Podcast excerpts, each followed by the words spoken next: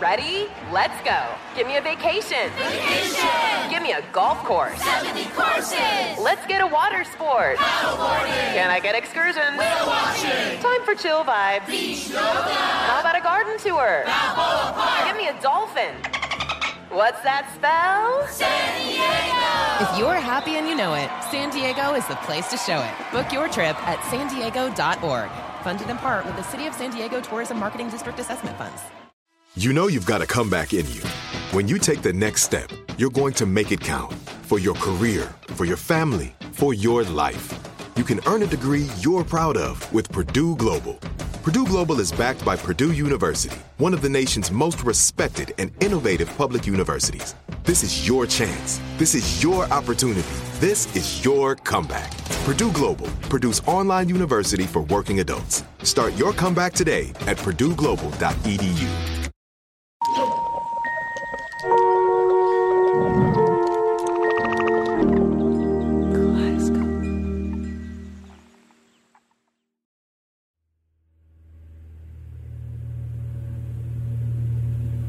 I'm in the co pilot seat of the small Cessna plane, and we're circling the Bolivian Amazon. Beside me, pilot's sweating because we're looking for a place to land and we can't find one. The weather was bad, and, and the pilot was nervous, and uh, it was it was quite exciting. Behind me is this guy I just met a day ago, this German cacao hunter named Volker Lehmann. Volker looks a bit like the German director Werner Herzog. Sounds like him too. The more dangerous or tricky the situation gets, the calmer I get. It's 2010, and Volker's letting me tag along as he searches for a holy grail wild cacao, the tree that gives us chocolate. Cacao is native to the Amazon, but now it's farmed all over the tropics, mostly in Africa. A few years before our trip, Volker stumbled upon an incredible variety of wild cacao in Bolivia, and he turned it into this mind blowing chocolate. So now there's a gold rush for these magic beans, and Volker's hope is to stay one step ahead. There's an indigenous group in the forest called the Yuracare. Rumor has it they have a ton of wild cacao to sell. So the plan is fly in, find a landing strip, take a dugout canoe to the Yuracare village, strike a deal. Below us, the jungle looks otherworldly. The whole thing is steaming, mist rising to form these immense thunderheads, and the thunderheads are dropping ropes of black rain back to the forest. At one point, we punch through a storm, and water comes spitting through the vents of the plane. I shoot a glance at the pilot, like, what? But he just waves me off. It's getting hard to tell what to worry about and what not to worry about. For that, all I can do is count on Volker, because he's been navigating the Amazon for 20 years. This part of Bolivia is all rainforest and grasslands. It's also a major cocaine flyway. The rivers are dotted with these homemade landing strips, and small planes swoop in, pick up the drugs, and head for Brazil. Those landing strips are super convenient if you need to get into the deep woods quickly, which we do, but it's also super dangerous. Hundreds of people get shot in the Amazon every year for all sorts of reasons. Just being an environmental activist is enough. But stumbling upon a cocaine lab, that's one of the surest ways to make it happen. But when you need a landing strip, you need a landing strip. The problem is that it's the rainy season and everything is flooded. The rivers have risen like 30 feet. The trees are in standing water. The ground is gleaming like a mirror. At last, there's a strip near a small cabin on the river, but it's really short. The rain uh, swamped part of the landing strip, and the landing strip was homemade. No, it's not an official landing strip. The pilot swoops down to get a closer look, and he doesn't like what he sees, and neither do I. He pulls back up and circles the area, looking for alternatives, but there are no alternatives. The pilot keeps circling back to that original strip, like he's trying to psych himself up. And for all I know, we're running low on fuel. Yet Volker's still sitting there like it's another day in the park. And that is making me more nervous. Because I can tell that his appetite for risk is a lot higher than mine. And then, the pilot banks the plane toward that strip. And For a second, I think, well, this must be another reconnaissance run because nobody would. L- oh no, he's going for it right now. The ground is rising in front of us fast. So I grab the handle above the door, tuck my head, and brace. And we hit. Actually, hit's the wrong word. It's super soft, thanks to all that spongy ground. So we brake hard and slam to a stop, spraying puddles. And I'm like, holy shit, we made it. Whoo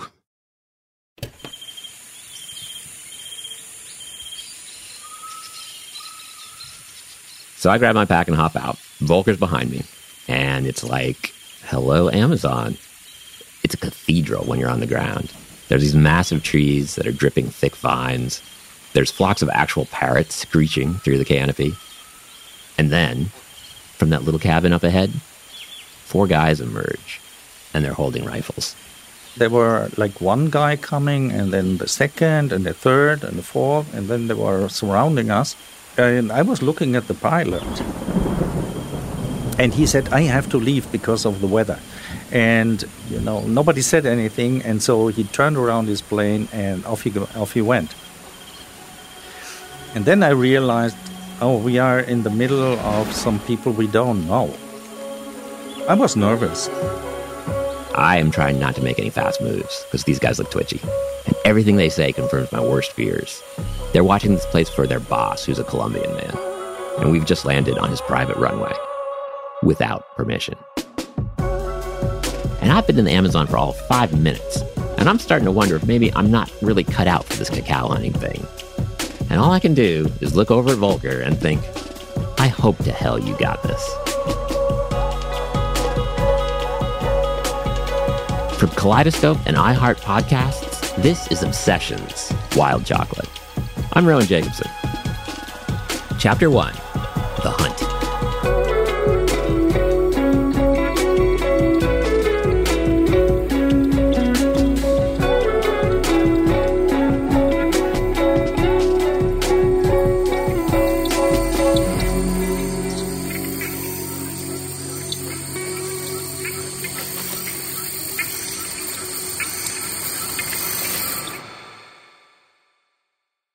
So, one thing I should explain is that I'm a food writer, but not a normal food writer.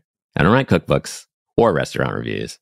Instead, the thing I do is harder to explain. This is All Things Considered from NPR News. I'm Melissa Block. Listen to how Rowan Jacobson describes a temperamental mollusk. I kind of think of these as the Sean Penn of oysters. like, very intense and memorable, but you wouldn't want to have them every day. Rowan Jacobson talks about oysters the way a lover might recall his favorite conquests. You have to think about the afterglow. See what I mean? Colville Bay oysters. My goal is to bring amazing ingredients to life. To use intense sensory experience as a wormhole to jump into a universe of exotic landscapes, diverse traditions, revelations, and obsessions. Back in 2009, I was writing a book about the world's best ingredients and I was working on a chapter about chocolate. Chocolate, of course, is on anybody's short list of great ingredients, as it should be. It's our most complex food. It has more than 600 different flavor components. If you think of flavor as a kind of language, a way the world communicates to us through our senses, then chocolate is like epic poetry. It speaks in these lush, rhythmic phrases that sweep over us, and sometimes sweep us away. At least good chocolate does. But the stuff you find in your typical candy aisle, that's more brain fart than epic poem. There's just not that much chocolate in your average chocolate bar. And the quality is nothing special. Just like great wine requires great grapes, epic chocolate requires the very best cacao beans. And those are really hard to find. For decades, nobody outside the Amazon was really looking for them. Now that's changed. A new wave of extreme chocolate makers is seeking out the best of the best and using it to make the most intensely delicious chocolate that has ever been made. Chocolate that is so different from what has come before that the experience is like some sort of drug. In 2009, I was tasting my way through these trippy bars for my book, and I kept coming across rumors about the trippiest of them all. Supposedly, it was the first bar in history that wasn't made out of farmed cacao. This one was all wild, sourced from the Amazon rainforest itself, and it tasted like nothing that had come before. Well, summoning all of my journalistic skills, I managed to track down a bar. I had to order it from Switzerland, and it cost me 26 bucks with shipping. But a week later, the FedEx truck dropped the hot little box on my porch, and I tore it open. The bar is cloaked in snazzy Swiss wrapping. I slid off the sleeve and parted the gold foil to reveal a thin plank of chocolate embossed with a feather. I snapped off a shard, placed it on my tongue, and the bottom fell out of the room. It melted like silk, not a trace of bitterness. There were these notes of dried fruit and pipe smoke dancing through my sinuses. It was like finding an old chest in your grandparents' attic and sticking your nose inside and breathing in the centuries. It was delicious for sure, but that was almost beside the point. There was something else going on, something metaphysical. I don't really have the word for it. All I can say is, compared to all the chocolate I'd known, this one tasted real. I wanted more of this wild chocolate, this wild experience. And I resolved to find someone who could lead me into this thicket of flavors.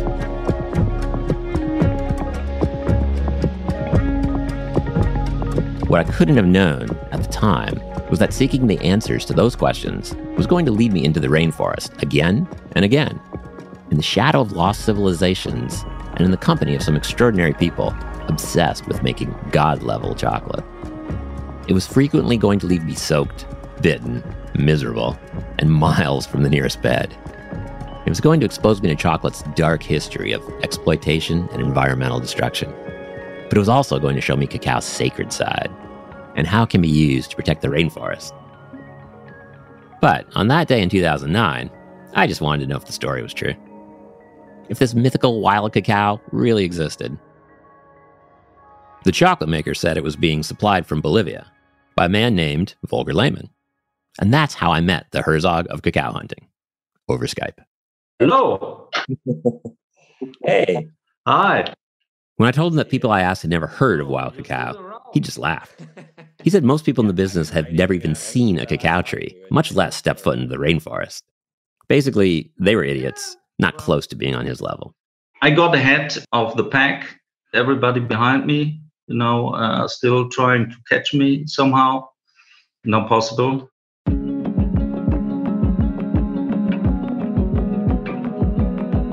I like the intensity. He seemed to have swagger. He said he was taking a trip into Yuracare territory in search of new sources. So why not come and see for myself? What type of uh, details you want me to send you? Maybe the the plan, the logistics. Yeah, just the, just yeah, where you want me and when, basically. um, and then I'll run it by the podcast people who are interested. Okay. They give you money? Yeah, I'll hopefully they'll I'll make sure that they can cover my uh, my flights and so on. Yeah, and then little money and for the steaks and and beers and. oh yeah. okay. Yeah, I pictured us paddling up a river, joining in wild chocolate ceremonies, rivers of molten deliciousness pouring down our chins. That was the plan, anyway. Are there snakes to worry about? Yeah, there are.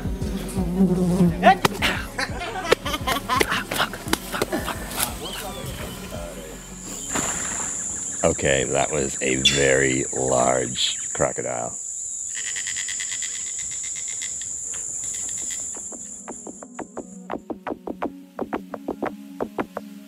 Which brings me back to that landing strip. We're staring at these twitchy guys with guns, and I know what they're thinking. For two white dudes to drop out of an airplane in this region means one of two things. Either they think we're undercover DEA, or they think we're traffickers. And either way is not good. Seems like that uh, it was close to the weekend and they needed some money to buy food and booze. So I said to myself, okay, they have a need to get money and we have the need to get out of it. So he says, No problem, guys. What's the landing fee? And the guys just look at each other. And finally, one says, 5,000 Bolivianos, which is about 750 bucks. I'm thinking, oh my God, that's a pretty good deal. We've definitely got enough to swing that. And before I can get there, Volker says, stone faced, sorry, we don't have that much.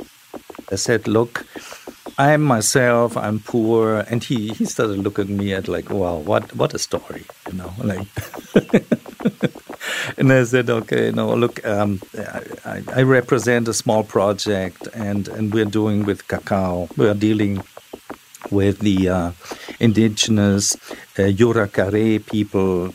I'm listening to Volker's explanation, and I can't tell how persuaded these guys are. Just then, Volker pulls out 500 Bolivianos, which is only 75 bucks, and offers it up. I take a deep breath and watch, and the guy relaxes and takes the money. And then his buddies relax. And suddenly the whole vibe changes. And they invite us to sit down and have a drink. Soon we're making small talk. He actually wanted to give me as a gift a book it was a beat up John Grisham paperback someone had left behind. It was in English, so they had no use for it. And uh, I said, No, keep it. Um, you know, we want to travel light, and here's the money, and thank you very much, and uh, see you. There you go. How to win friends and influence people in the Amazon. After paying off our new friends, Volker and I make our way down to the river. Two guys are waiting for us in a long, skinny dugout with an outboard on the back.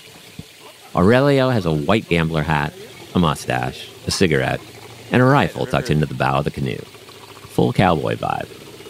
In the back of the boat is the pilot, Dante, a big guy with a scruffy beard and a huge wad of coca leaves stuffed into his bulging cheek. We throw our stuff into the middle of the canoe and wedge ourselves in between, trying not to capsize the thing. All right, here goes nothing. Any last words before we launch the voyage? I, I don't uh, never have last words. this, is, this is not the end? no.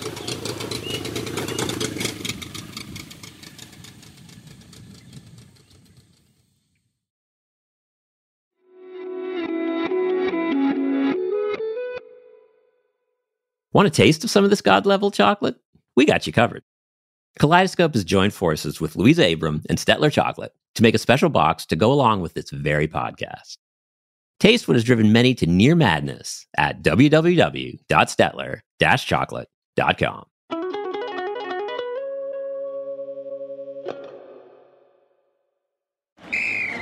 Ready? Okay. Give me a beach. Beach. Give me great food. Tacos. Give me adventure. Hiking. Give me a date night. Sunset cruise. Give me some smiles. Cheese. Give me more beaches. Beaches. What's that spell? San Diego. If you're happy and you know it, San Diego is the place to show it. Book your trip at san diego.org. Funded in part with the City of San Diego Tourism Marketing District Assessment Funds. This is it. Your moment this is your time to make your comeback with Purdue Global.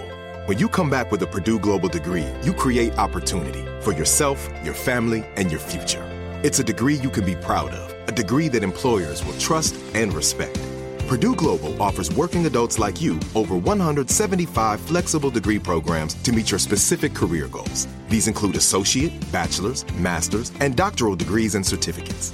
Purdue Global degree programs range from nursing to business to communication and more. Whatever your interest, we have the degree that will move you forward. You have the knowledge, you have the experience. Now it's time to get credit for the work you've done and earn the recognition you deserve with Purdue Global, Purdue's online university for working adults. You know you're worth it. We do too. So don't wait another second to get the degree that will take your career to the next level. Start your comeback today at purdueglobal.edu.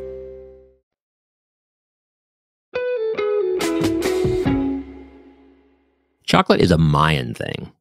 A thousand years before Europeans crossed the Atlantic, the Maya were already growing cacao all over Central America and using it for rituals and ceremonies. Maya people are the first people, known people to have used it, cultivated, it, domesticated it. And for us, that is a gift from the heavens above. That's Julio Saqui. He's a Mayan elder I met in Belize. Julio has a chocolate company, but he also does demonstrations of traditional Mayan chocolate making as a way of teaching others what cacao means to his people. We stood in his thatched hut just off the highway while trucks rattled by as he toasted cacao beans over a wooden fire, then ground them between two stones to form a paste. Then he mixed the paste with hot water and whipped the drink into a froth.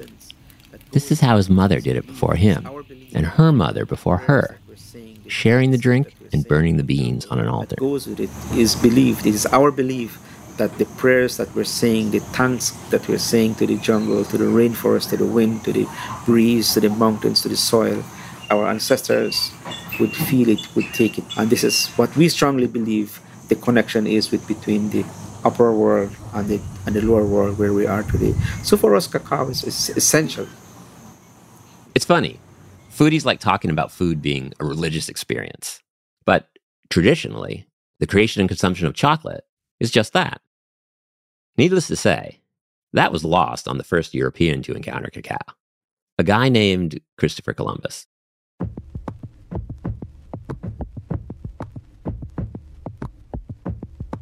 It was August 15th, 1502, and Columbus was on his fourth and final voyage to the New World.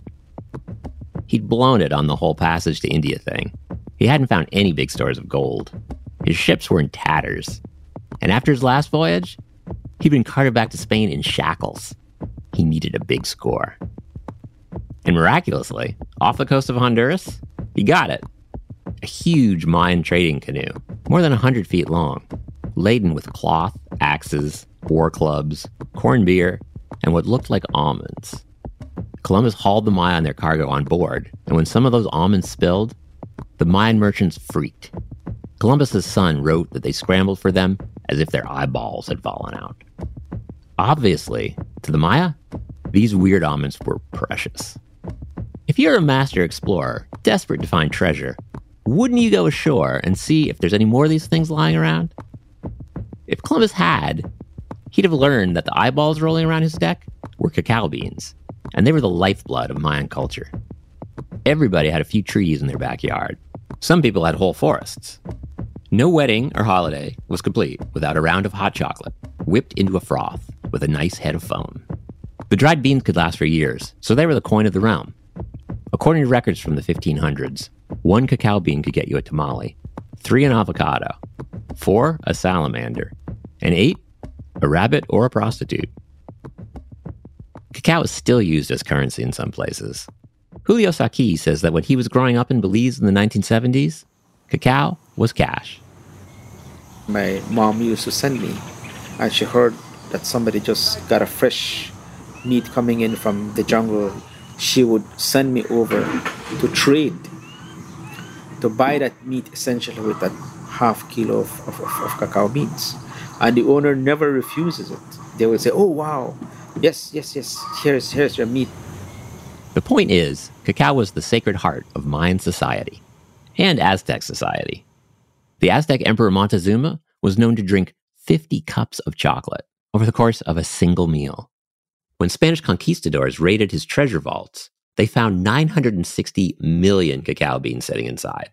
It was the Fort Knox of the New World, and the Spanish quickly claimed it as their own.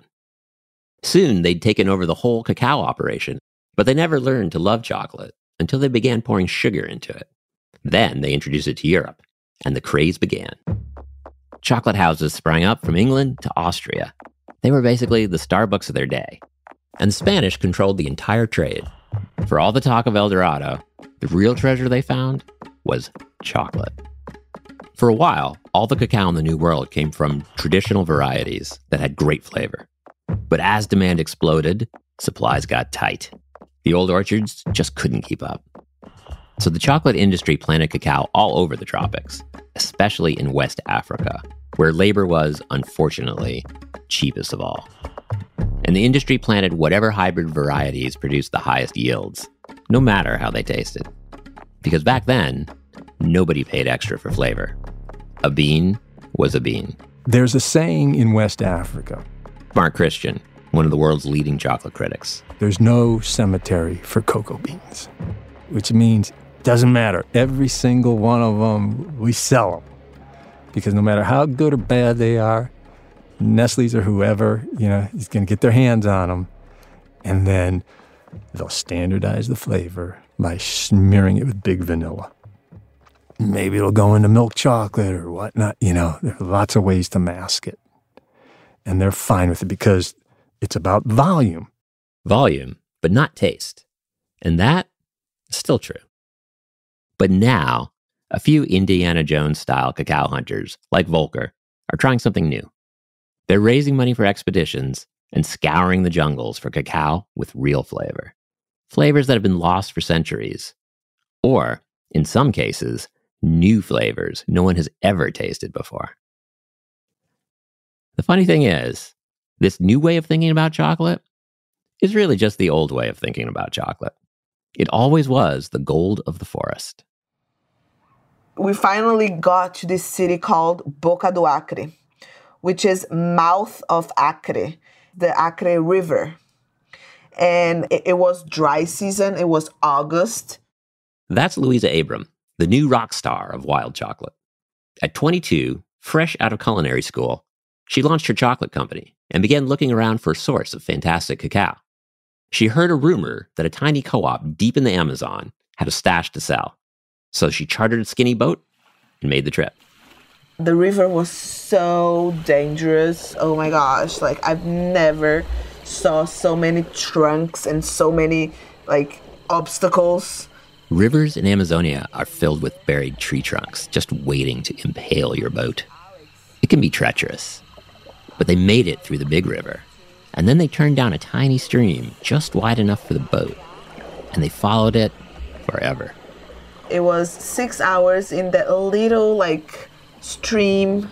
Suddenly, you see like this big ass bridge, humongous, if you would. And you're like, something's here. It was a town of 800 people in the middle of the jungle. It was called Mapia, which means heaven. And it was a very particular sort of heaven. We had no idea when we got there. They built the co op to sustain the Santo Daime community. Santo Daime is a religion based in part on ayahuasca, a drink brewed from psychedelic plants that triggers visions and euphoria. It's part Catholicism, part paganism. Its practitioners drink ayahuasca in group rituals that involve chanting and dancing that goes on all night long. They believe the ayahuasca, or daime as they call it, brings the spirit of the divine into them. The forests around Mapia were filled with cacao trees, and the beans were one of the community's main sources of income. It was a perfect way to make a little money while leaving the forest intact. Luisa loved the idea of working with wild cacao and using it as a way to support the Daime community and to protect their sacred forest. She began making regular visits to the community, slowly learning their ways and winning their trust. But she knew that to really be in sync with them, she needed to experience the ayahuasca. I think for them, it was important that I could see them outside of being a labor force. I could see them as people. I knew that I was going to keep on going there. So I said to one of the leaders in the community, Can I be a part of the ceremony tonight? He was so surprised that he invited the whole community 80 people. And I was afraid, I'm not gonna lie. I was a little bit afraid. Like, if I take this, it's gonna mess up my mind for my whole entire life. That night, the people gathered in the church with guitars and drums. The church is not a church that, like, we know with like four walls, nothing like that. It's open. So you can hear the environment. As the night sounds of the forest filtered into the church, everyone lined up to receive communion. It's a thick drink, almost like a smoothie, and you take it like a shot. And it tastes earthy, bitter. At, at first, you don't feel nothing. And then it started. I started really feeling different, feeling lighter, feeling happier, feeling more aware of the sounds of the forest. There was this frog making this sound. Everyone is singing moving in rhythm. I'm dancing and closing my eyes and feeling that union with all the women singing and the men playing the guitar. The noises start becoming a sea of colors, different colors, and like a brushstroke of like purple, pink, and then green neon, and then light blue. It's just a synesthesia, the waves of color coming towards me and going backwards. And then 40 minutes later, we take another shot. I took three shots. Hour after hour, they keep singing, keep dancing, and the daime is rising within them. It starts becoming like more fluid, and you just like feel euphoria, but at the same time, you know that your energy is resignating towards the, the person that is by your side, and the same with that person. And you're dancing the whole time, and you don't feel tired. And then the daime is everywhere, flowing through everyone and everything, merging the people and the animals and the vines and the trees into one unified being. Everyone surrounding you and the forest. We were one organism.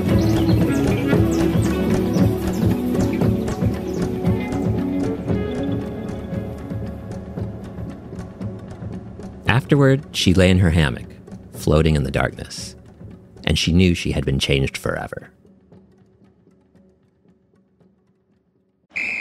Ready? Let's go. Give me a vacation. Vacation. Give me a golf course. 70 courses. Let's get a water sport. Paddleboarding. Can I get excursions? Whale watching. Time for chill vibes. Beach yoga. How about a garden tour? Balboa Park. Give me a dolphin. What's that spell? San Diego. If you're happy and you know it, San Diego is the place to show it. Book your trip at san diego.org. Funded in part with the City of San Diego Tourism Marketing District Assessment Funds. This is it.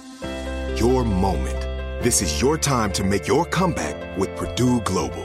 When you come back with a Purdue Global degree, you create opportunity for yourself, your family, and your future. It's a degree you can be proud of, a degree that employers will trust and respect. Purdue Global offers working adults like you over 175 flexible degree programs to meet your specific career goals. These include associate, bachelor's, master's, and doctoral degrees and certificates. Purdue Global degree programs range from nursing to business to communication and more. Whatever your interest, we have the degree that will move you forward.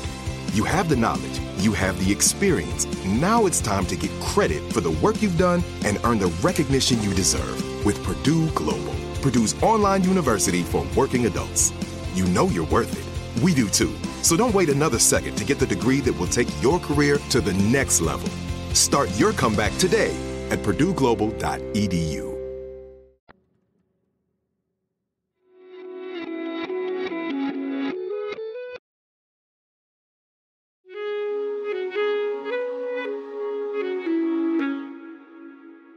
Here's a confession. There are times on this journey when I've thought, hold on now. What are you people doing? What am I doing? Usually these moments come when I'm hanging in some hammock in the jungle, nursing my bug bites and dreaming about a shower, or facing down another dinner of dry fried piranha. Let's face it, this is a crazy way to make a living. Loan sharks on one end, jaguars on the other. And even if you do everything right, you could make better money waiting tables. Sometimes I think cacao is edible gold, and sometimes I think it's fool's gold. But you know what? People keep committing their lives to this, and it has nothing to do with money. So what's the draw? Well, that's an easy one. I remember when I first put the chocolate in my mouth, it was like it was like a drug. They were like, oh my God. Like I was just so amazed. This was like, you know, a classic symphony orchestra. When it's really good chocolate like that, the world screeches to a halt and the heavens let loose.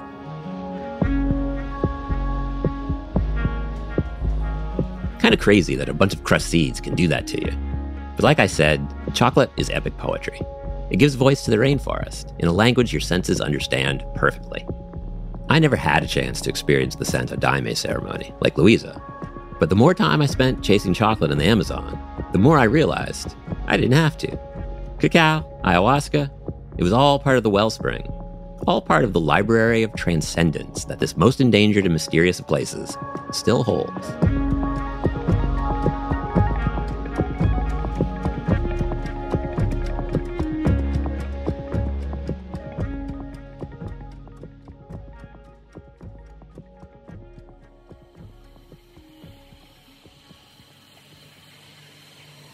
So we took off and we were just floating on, on, on the river. The, the river was quite high and calm. The turtles normally sit on the on the riverbank uh, on, a, on, a, on a little trunk and jump in the water when you pass. I'm in a dugout canoe with Volker sitting behind me. We're headed to the Yuracare village, three hours downstream. It's our fixer Aurelio's recommendation. He's been selling to Volker for a while, and when Volker said he was looking for new supplies, Aurelio suggested we meet with the Yuracare. We glide over the brown water, leaving the heat and bugs behind, at least for the moment. Pink river dolphins surface around us with little gasps. At last, I have time to breathe. Around a bend, we come upon a surreal scene.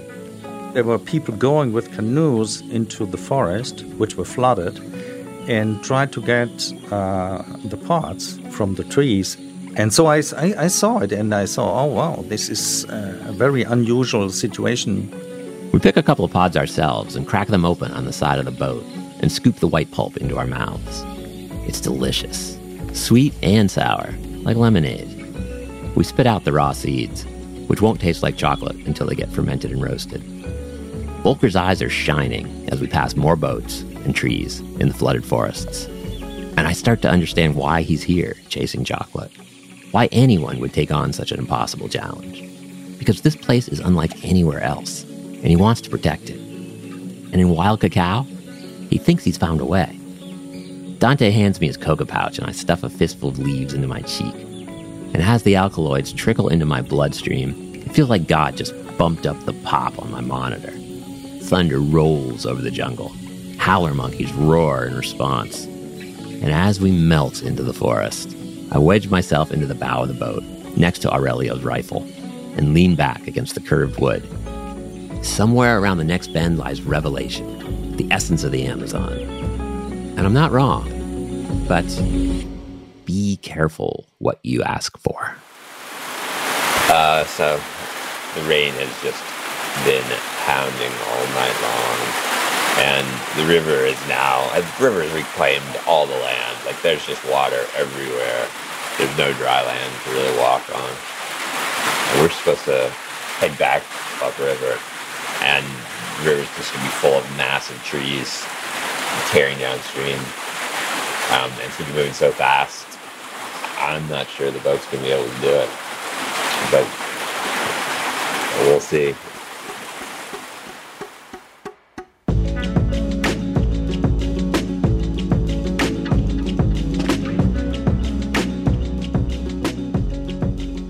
This season on Obsessions, Wild Chocolate. Chocolate sort of forms this vortex. It sucks you in. I had no idea what this is going to be. And you keep getting deeper, deeper into it. We are lost. What should we do? I can conquer chocolate. Like, I can be the queen of wild chocolate. There's always this risk of complete loss. There was always money. Yeah, but now there's no more money. Basically, this like disgruntled guy and his family surrounded the building armed with machetes. We've heard all sorts of things that, you know, somebody got shot over this and da da da da da. I don't like guns. But, I mean, you saw the stacks of cash in our office. Sometimes I think all this for a damn bar of chocolate. Wild Chocolate is a Kaleidoscope production with iHeart Podcasts. Hosted and reported by me, Rowan Jacobsen, and produced by Shane McKeon at Nice Marmot Media. Edited by Kate Osborne and Mangesh Hattikudur. Sound design and mixing by Soundboard. Original music composition by Spencer Stevenson, aka Botany. Production help from Vahini Short. From iHeart, our executive producers are Katrina Norvell and Nikki Ettore. Special thanks to Laura Mayer, Kostas Linos, Oz Woloshyn, Aaron Kaufman, Will Pearson, Conal Byrne, Bob Pittman, Daria Daniel, and the team at Stettler, who are helping us make a very special chocolate of our own. That's right, we're working with Luisa and others to protect the rainforest and make delicious Amazonian chocolate. Visit www.stettler-chocolate.com to taste it for yourself. That's www.stettler-chocolate.com. And if you want to hear more of this type of content, nothing is more important to the creators here at Kaleidoscope than subscribers, ratings, and reviews. Please spread the love wherever you listen.